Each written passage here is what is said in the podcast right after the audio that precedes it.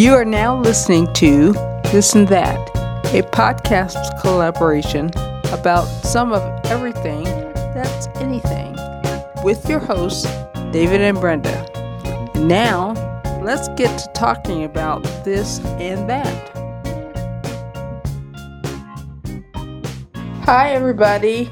Welcome to another edition of This and That, our eclectic podcast where we talk about everything that's anything. You are listening to Brenda, also known as Miss Bren And this is David, aka the Professor. And today is March 30th, 2019. And this is our 10th podcast, is it not? It is. Woo, hooray. And uh, before we get into what we're going to talk about on this particular podcast, uh, we want to give a shout out to all of our listeners that are coming from near and far.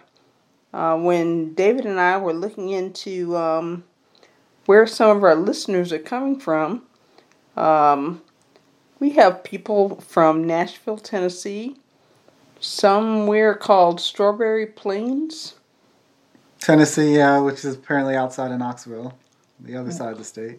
Yeah, Washington D.C. and some everywhere else. So again, California, Texas, Ireland. yeah. So, So we are picking up steam with our listener base, and we want to thank everybody again for tuning in on demand. And when they tune in on demand, where can they listen to us at? well, they can check out the podcast on our uh, home, SoundCloud, as well as listen to us and uh, subscribe through such places as um, iTunes, Apple Podcast, uh, Google Play Music, Stitcher, um, Spotify, and TuneIn. Right. And so when you do listen to us, be sure and send us an email at This and that at aboutgreatercincinnati.com. That's this, the letter N, that, all nine characters together, at sign, aboutgreatercincinnati.com.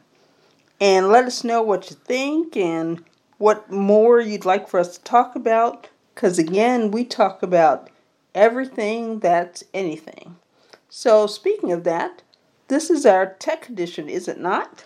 Uh, yes, it is. So, Professor, what are we going to talk about?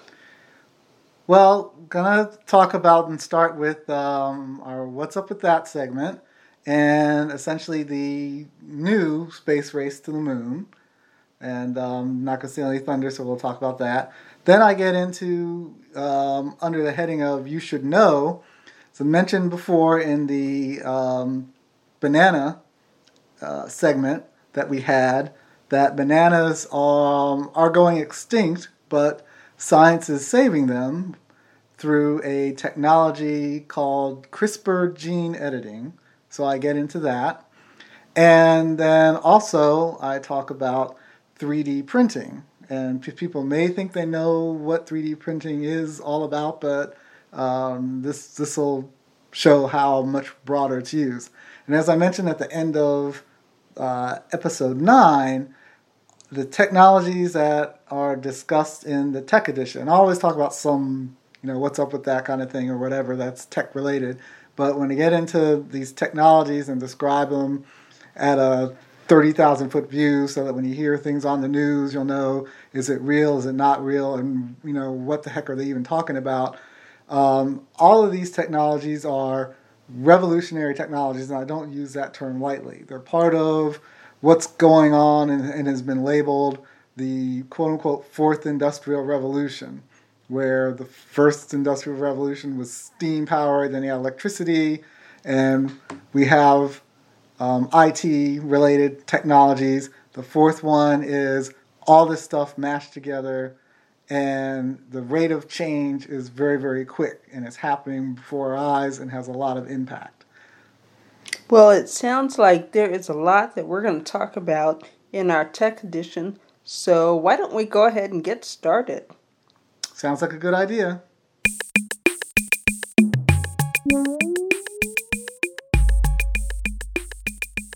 let's start out with um, what's up with that. And in an earlier episode, we talked about uh, Chinese landing on the moon. Well, actually, landing on the far side of the moon. And um, we were like, what's up with that? So, what's going on with that one? Right, and for people who didn't listen to that, to be specific, we weren't. We're not talking about Chinese astronauts. We're talking about a Chinese rover um, that was landed on the far side of the moon back on January 2nd or 3rd of this year, depending on which part of the planet you were on at the time. Um, they are on the far side of the moon, the first folks to do that, country to do that, and also they're doing some real science, as I talked about before. That's that's groundbreaking. For example, uh, I mentioned that they brought along with them some seeds, fruit flies, yeast, some other things, because they wanted to grow some plants and also see if the stuff would germinate and the like, and it has. So there, we've had um, vegetation grow in the International Space Station, but this is the first time on a foreign body, moon or any other planet, but we haven't been to planets yet, that human beings have actually grown something. So, do you mean they were like farmers and they went out and they planted some seeds on the moon and No, the stuff no, is no, no. growing? No, it's it's in sealed containers to protect from radiation and the fact that there's no atmosphere and things like that. But it is a, a box, we'll call it, for lack of a better term. It's a box with these things on it that's along with the rover sitting on the moon growing. So, can I think of this like a greenhouse? Yeah, like a hydroponic garden. If you know, like a hydro, what that is entails, where you have in the desert or someplace where you don't have a whole lot of water. Alaska, for people who watch um, Life Below Zero, Sue had her hydroponic has her hydroponic garden um, up there, right below the Arctic Circle. And Lost in Space, of course, that's the first time I ever heard or saw a hydroponic garden. So that's the way to think about it, something like that. So, can I also think about this as um, what we saw in TV shows has become reality? Uh, yes, pretty much. That aspect of it has become reality. And in The Martian, where you had Matt Damon, he was growing stuff, same kind of thing. But on we're talking a robot doing it, so it's on a very very small scale. But it shows that you can do that on a large scale. And where the Chinese want to go with this is they want to see your next step, as you were talking, Brenda. Can they actually take the lunar soil and grow stuff with it? Um, they're also more ambitious than that. They want to know can they use the lunar soil and uh, 3D print things like uh, living quarters for astronauts and the like, and do that with robots before they start putting Chinese astronauts there, so that the living quarters are already there. So that's where the Chinese are going with this stuff. They are thinking permanent settlement on the moon, and then take those learnings and go out into the solar system and then the rest of the Milky Way galaxy and the universe. Well, this is definitely not your grandfather's moon landing from the 60s. No. And speaking of moon landing from the 60s and Americans, um, they're not standing still. President Trump signed uh, Space Directive 1, as it was called, and it has nothing to do with Space Force, if you heard that. This was unheralded. And essentially, it's, uh, in plain English, uh, let's get Americans back on the moon and make it sustainable. Before we just kind of went there and came back, and, and that was that. This was this is let's make it so it's sustainable. We have um, living quarters on the moon, a base.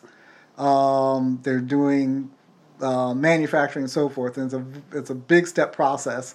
As I talked the last time about space, I said we've been stuck in low Earth orbit orbit for a while. This is let's get out of low Earth orbit, get to the moon, use that as a base of operations, learn some stuff, and then go to Mars, which is what I and a whole bunch of other people have been saying for almost 30 years now. This, okay, we're done with the moon, go straight to Mars, has never made any sense. Um, it's just like the ex- explorers. When you look at the, the Vikings and other explorers, they didn't hop all the way across the Atlantic. They had they had you know bases and stepping stones to get there, and it's the same thing. We need the same same kind of thing, and the moon is a great way to do that. So the that's the timeline. The, the Chinese typical fashion, they have they don't put timeline in, in their stuff. That way they never fail. That's just my opinion. That's why they don't do it. We have timelines, and then you know Americans. We have these deadlines of when in the mid 2020s this stuff will happen, and then we should know enough and have things in place so by the 2030s we can start sending people to Mars. Well, I think there is definitely going to be more to come in future tech editions about the new space race. Absolutely. This is just scratching the surface.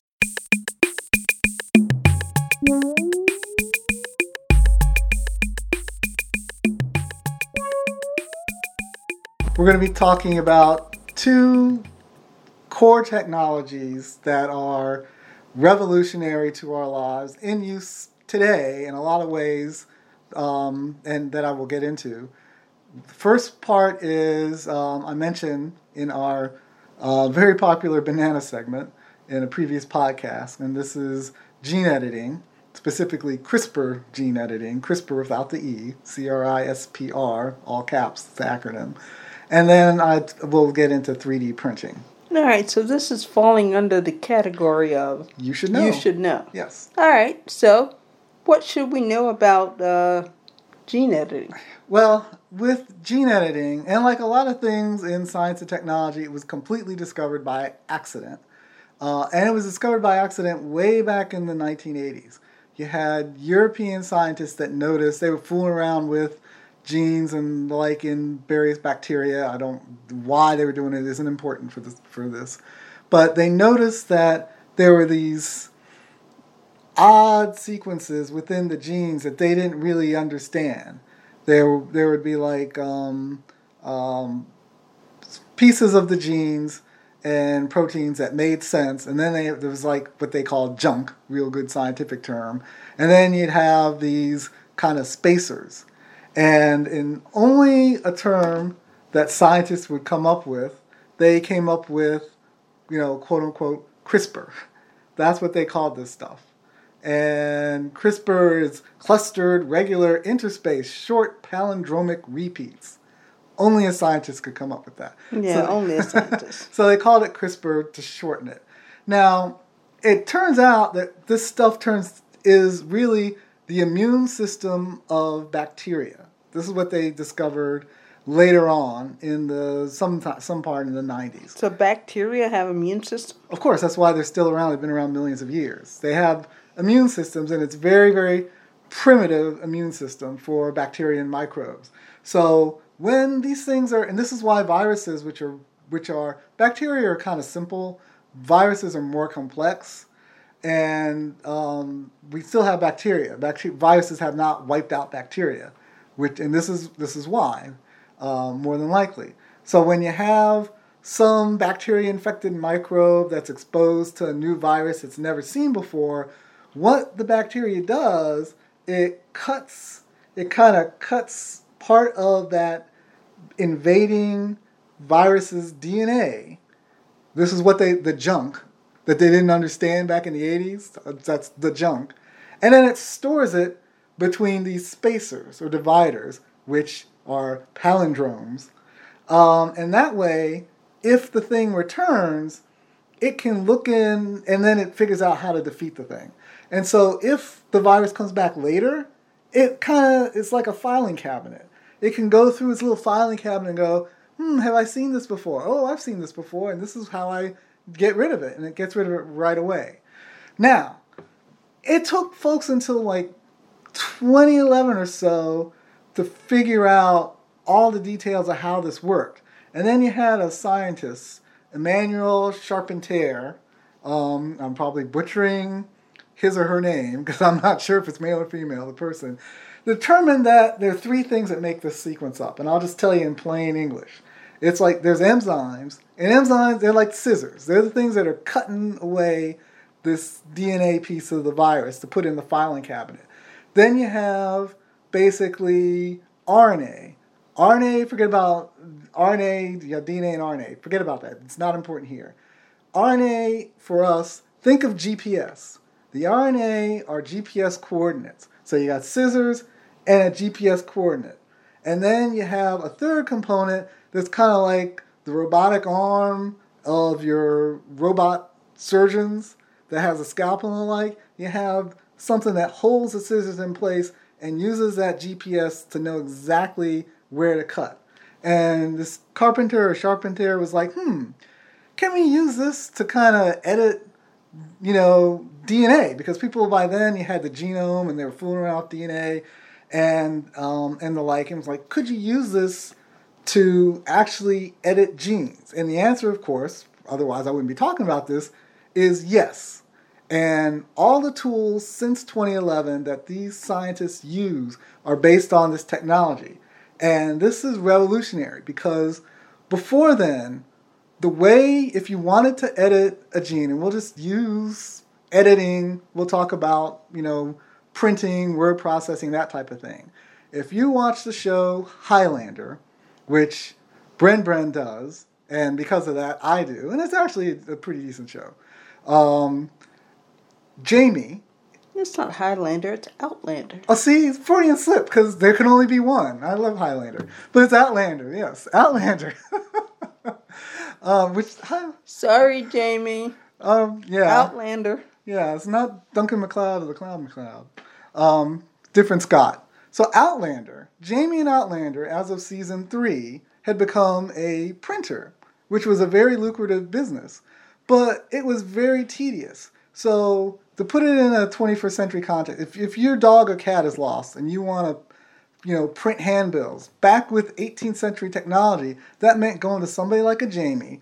Jamie then had to painstakingly look at these wooden blocks, that's the fonts, and then the lettering, put all this stuff together, mix the ink in the color you want with creating the paper, if you didn't buy the paper, and then press the thing. Oh, typo, gotta do it again. So it was an all day process to get what you wanted, and then you had to press and press and press and press to make your, let's say, 20 copies to go around the neighborhood.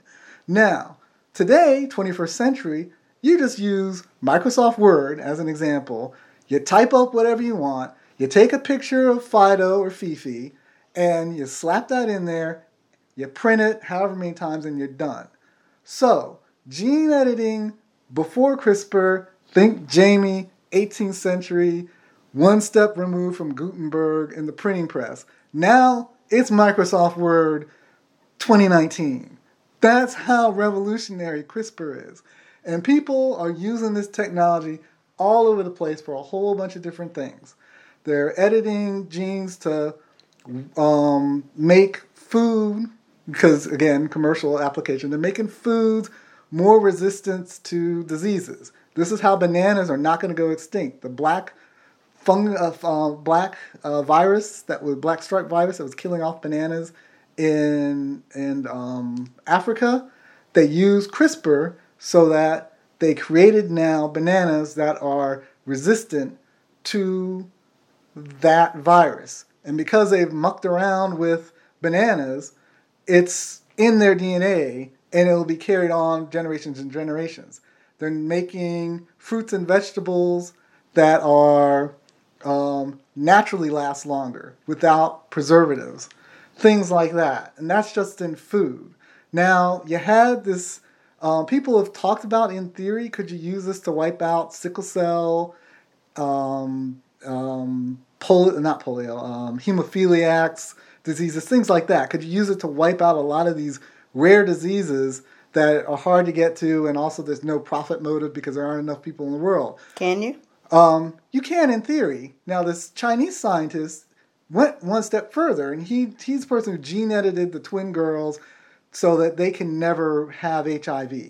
And as I, I mentioned when I talked about this, people didn't believe it because he posted a YouTube video, it wasn't peer reviewed, and all this other stuff. And then they really looked into it, and the technology, like, oh yeah, he did use CRISPR, and these these twin girls can never have HIV. And because he did it in the embryo, just like our bananas, it's in their DNA. So when they have children, their children now will have that DNA resistant strand. And which it brings the problems with CRISPR. We don't know the domino effects of fooling around with this. So like all technologies, there's good and bad, we just don't know. And that's why it's uneth- it's always unethical to experiment on humans, and that's what he did. He experimented on humans, but we don't know the long term impact of this. And there's certain countries that are saying you CRISPR using CRISPR on food is you know they're not going to accept it. It's the same as genetic modification, and other people looking well, no, genetic modified food is da da da da da, and this is not that. So the jury's still out on where things are going to go with CRISPR, but I think on balance, it's it's a good technology and it'll be definitely revolutionary and cure it cure a lot of things, quote unquote, in the future. You won't have to do uh, like bone. You hear about every now and again people get bone marrow transplants and stuff wiped out, and they are cured of, like for example, certain forms of multiple sclerosis. But of course, the process that gets them there, they could have died several times during that process. With just gene editing, you don't have that issue. So, gene editing and cloning, two different things. Absolutely, completely unrelated. All right. Cloning So, is. we'll talk about cloning in a future tech edition. Well, yeah, we'll talk about cloning in a future tech edition because people ask about cloning, but cloning is not revolutionary per se. It's not going to change your life inside out the way all this stuff is happening with CRISPR. There's so many things that are happening today with this technology, and nobody's even heard about it for the most part. All right. Well, I guess CRISPR is just going to get CRISPR. Yeah, okay. I know it was bad, but And you talk about my singing. what can I say? Well, that takes us on to 3D 3D printing. Yes. And 3D printing is, just as the name implies, it's the process where you're creating a three dimensional solid object. And object started in a computer digital file, essentially. Um, but it's much, much more than that. That's just kind of 30,000 foot what's going on. Now, 3D printing started way back in, again, when they started doing it. They started thinking about it in the late 70s, but they started doing it in the late 80s. Um, and it really was a way for manufacturers to do what I would term rapid prototyping.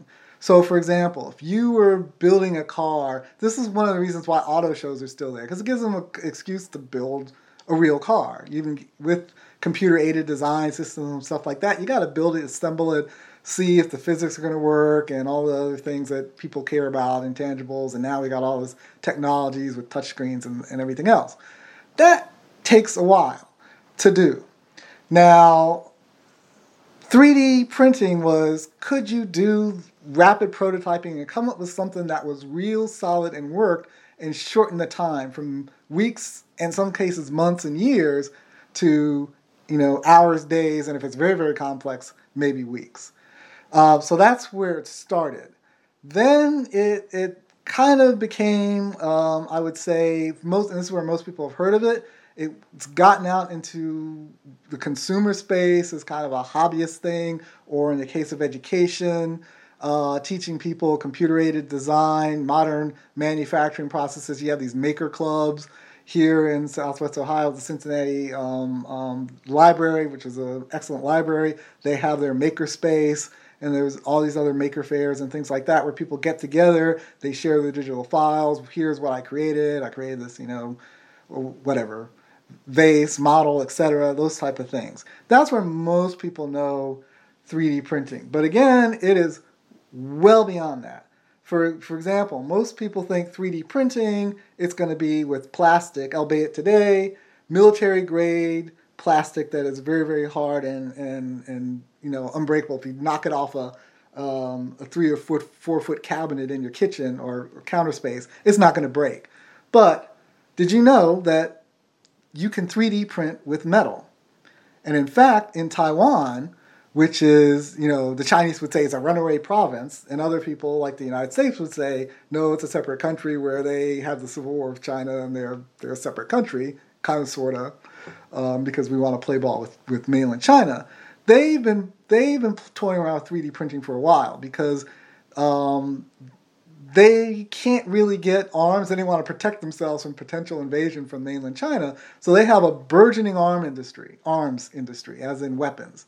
And they've been 3D printing Not the plastic weapons you might have heard about in the news where this guy was like, oh, here's a plastic gun or whatever. No, they've been 3D printing metal, weapons grade metal, uh, aircraft grade metal objects for a while now, to the point that um, airsoft, which is um, basically it's like paintball, but you play it with BB guns that shoot plastic BBs, whatever. It's down to where they're printing airsoft weapons, metal airsoft weapons, for use by hobbyists. So that's how pervasive it is for them. That's pretty revolutionary. Yes, and it's been around for a while. This is not new stuff. Um, the first 3D printed cars, mainland China, speaking of them, they're looking at 3D printing entire cars. As I mentioned, you have these auto shows and everything else. They're like, this takes too long. This is just stupid. So they want to 3D print a car, and they're really looking at it. And they're looking at, well, if we can 3D print a car, why not 3D print a house? And um, in the medical field, there people are looking at 3D, and it's already happened. People have 3D printed tissue, bones, custom prosthetics. This is all stuff that has happened. Yeah, that's what I was going to ask. That's I thought I'd heard about people 3D printing um, part, body parts. Yes. It's to the point now that uh, it's not just body parts. In the U.S., we talk about hand. Most of the stuff has been prosthetics that people have printed. And every now and again, you'll hear about tissue and, and really the, some of the simpler organs. But the Chinese planted a 3D printed spine into a little boy who was paralyzed back in 2014. And that boy is not paralyzed now, today. So, again, these are things that are happening. Again, that's pretty revolutionary. Yes. And also kind of scary, too. Right. And that's just, like I said, there's no limit to what you can do with 3D printing. I'm just talking healthcare and kind of manufacturing, but they're looking at um, synthetic biology and, and especially the military. What do I mean by that? If you watch any kind of science fiction shows about super soldiers and things like that, that's what the military is looking at. Can they, you know, make bionic people like Steve Austin? Use 3D print stuff and deliberately kind of chop off people's hands. You know, they haven't gotten to that piece yet. They, but that's what they're thinking. So that they they've been working on exo and they have like exoskeletons that they've been making the traditional way. So now they're thinking about can we 3D print these exoskeletons to bring down costs and to make it, you know, given how material science and everything else works? And then somebody in their DARPA, the research arm of the Pentagon, is like, why don't we stop that? Why don't we just 3 3D print human bionic body parts and make, you know, human humanized super soldiers? They don't have to wear a suit. So they're thinking way down. So the suits will come first, and they are, the suits are out now that they you just haven't seen a war or anything where they deploy they have mass numbers of people in these suits but they've been been testing these suits now for a good 10 years. So you'll see the suits first and then i i think the second half of this century that's where you'll have indistinguishable super soldiers. They'll have like eye implants like riddick you know so they can see in the infrared and, and other stuff like that and this will be all 3d printed technology that'll make that happen well, it sounds like the future is now.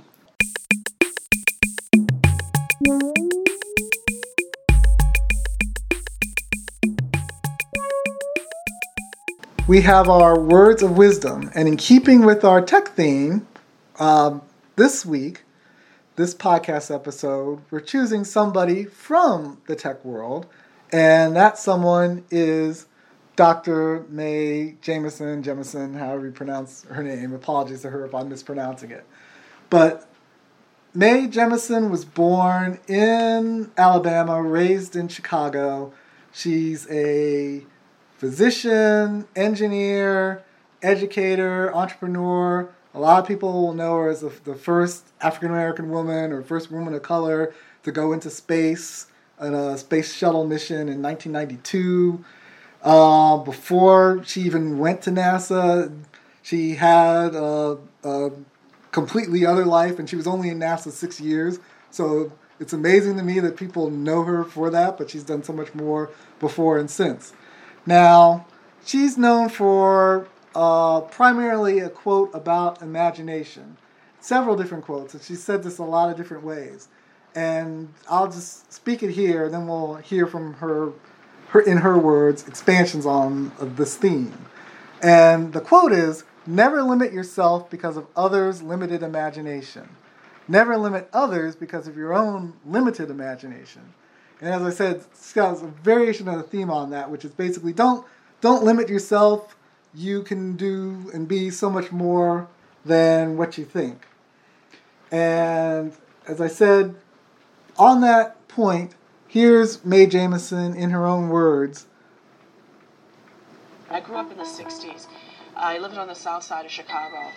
And I was a young girl who loved to stare up at the stars. I imagined myself going there. I studied all the things about the Apollo program. I knew what mission was going to take place when, what it was supposed to accomplish. I decided to go to medical school because I wanted to do something called biomedical engineering. While I was in medical school, I had the opportunity to go and work in a Cambodian refugee camp. I went on to study group in Cuba. I worked with the flying doctors in East Africa. But I still wanted to go into space, so I applied. I picked up the phone. I called down to Johnson Space Center. I said, I would like an application to be an astronaut. They didn't laugh. I turned in the application. There may be a certain naivete when I say, when I applied to the astronaut program, I didn't even think about the fact of whether I would be the first African American woman in space or anything like that. It didn't even cross my I wanted to go into space. I couldn't have cared if there had been a thousand people in space before me or whether there had been none. I wanted to go. Okay. So, as you can see, she really wanted to go into space. I don't know very many people growing up and we grew up around the Apollo era that actually knew all the missions and everything else and who was doing what when, when, where. Um, but the point out of that is she wanted to go into space. She had been a doctor, very active as you see, and she just called NASA up and said, I want to apply to be an astronaut. And they said, no problem. Fill out this form or whatever else they said. Which brings me to my point. Don't limit yourself all you have to do is ask, try, apply, whatever it is. The worst that's going to happen is folks will say no or no, not today, come back later, but you don't know unless you just try. Ask. Very simple. You'll never know what kind of doors will be opened up. Don't yeah, you and, agree? And the one thing that I would add to that is that just because somebody says no to you doesn't mean you give up. That just means you might get to try a different approach or you got to might you might have to try a little harder or do something differently. But the thing is, you don't give up. You try and you move forward. Yeah, that's an excellent point. All the folks I've met who are quote unquote successful the one trait I would say they have is persistence. They don't take no for an answer. They don't give up. They don't stop trying. It's a famous thing about how many times when you come to the light bulb, Thomas Edison just kept trying and trying and trying. It was like hundreds of times until he got it right. So persistence on top of just ask, just try. Yeah, and I, and I think another point to add that comes into the uh, tech edition there is no such thing as failure. Failure is a good thing. Yes. So it's called, again, you keep trying. Absolutely.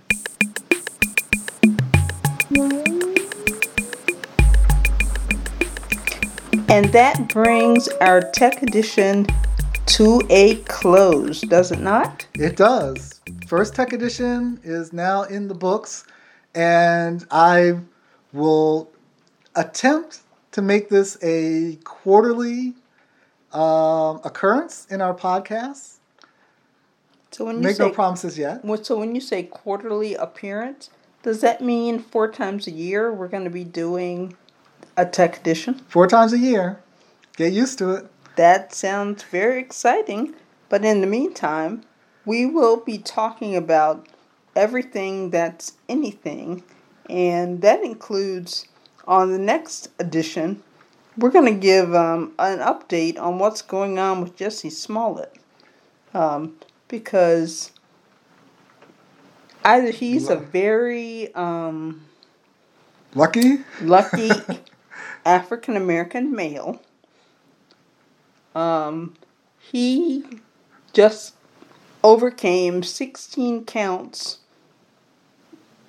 of um, being char- being charged, and not only that, only has to do two days worth of community service and pay a ten thousand dollar fine. Well, we'll we'll get into the details next week because this is what they like to say an evolving story. Oh yeah, it's evolving, and um, we're definitely gonna have to uh, dig into this some more to see if he was very lucky or if he had a little help. And uh, well, well, obviously there'll be other topics as well. And um, if you want to hear about a topic, a what's up with that, and so forth, have any type of feedback for the show, including the tech edition. What did you like about it? What, what tech topics do you want to hear in the future? Just uh, drop us a line at this and that at aboutgreatercincinnati.com. That's this, the letter N, that, all nine characters together, at sign aboutgreatercincinnati.com. Until the next time, all the best. Peace out. Bye, folks.